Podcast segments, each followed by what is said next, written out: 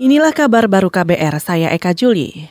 Calon Wakil Presiden 01 Ma'ruf Amin enggan menggembar-gemborkan kemenangan hasil hitung cepat pemilu yang sudah diumumkan sejumlah lembaga survei. Alasannya, menurut Ma'ruf, demi menghormati Komisi Pemilihan Umum atau KPU yang saat ini masih menghitung suara. Ma'ruf menilai tidak etis mengumumkan kemenangan sebelum ada hasil resmi dari KPU. Tapi kenapa kita tidak mengatakan bahwa kita menang gitu? Uh, kemudian mendeklir dan menyatakan nah, karena kita ingin menghormati aturan aturan dan tidak ingin mendelegitimasi kedudukan KPU sehingga KPU seakan-akan tidak kita perhatikan.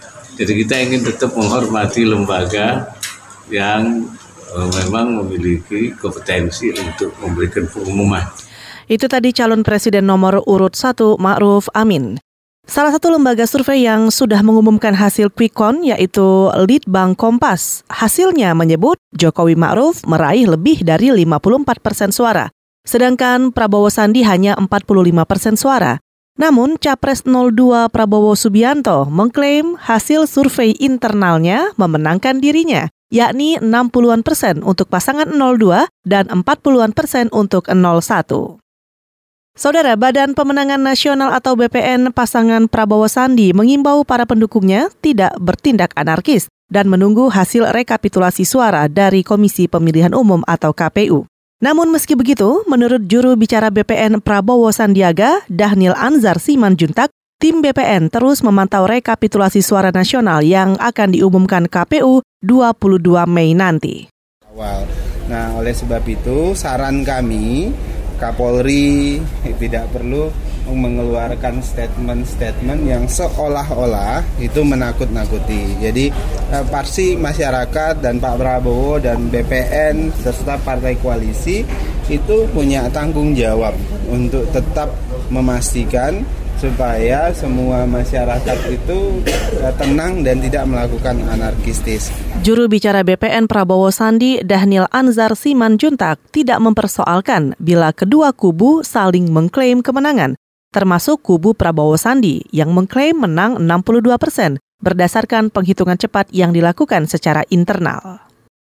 Sementara itu, peneliti LSM Konstitusi dan Demokrasi atau Kode Inisiatif Ihsan Maulana mengatakan pelaksanaan pemilu susulan akan memengaruhi independensi warga dalam melakukan pemilihan Apalagi hasil penghitungan suara cepat atau quick count sudah menyebar di media massa dan di media sosial. Untuk pemungutan suara susulan, implikasinya selain anggaran, pastinya juga terhadap psikologis pemilih yang apalagi kita tahu bahwa quick count itu sudah tersebar di mana-mana gitu. Artinya independensi pemilih juga bisa terganggu atau juga bisa ikut terpengaruhi mengingat uh, quick count untuk pilpres dan pileg itu sudah tersebar di uh, media-media. Peneliti di Kode Inisiatif Ihsan Maulana menilai KPU dan Bawaslu seharusnya bisa mengantisipasi agar jangan sampai ada pemilu susulan, terutama karena masalah logistik pemilu yang kerap jadi kendala. Menurutnya, penyelenggara pemilu harusnya jauh-jauh hari sudah bisa membaca potensi-potensi kendala, terutama logistik.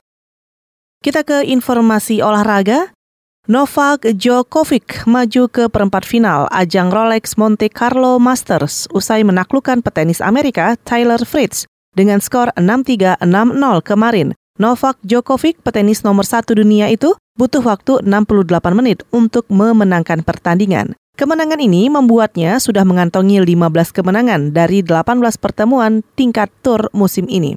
Kepada media, Novak Djokovic mengatakan bermain melawan Taylor Fritz benar-benar sangat menantang karena ia cepat dan pukulan servisnya kuat. Novak Djokovic memang sedang mengincar mahkota ketiga di ajang Monte Carlo Country Club. Sesudah sebelumnya, ia menjadi pemenang pada 2013 dan 2015. Di perempat final nanti, Djokovic akan menghadapi petenis unggulan ke-10 dunia, Daniel Medvedev.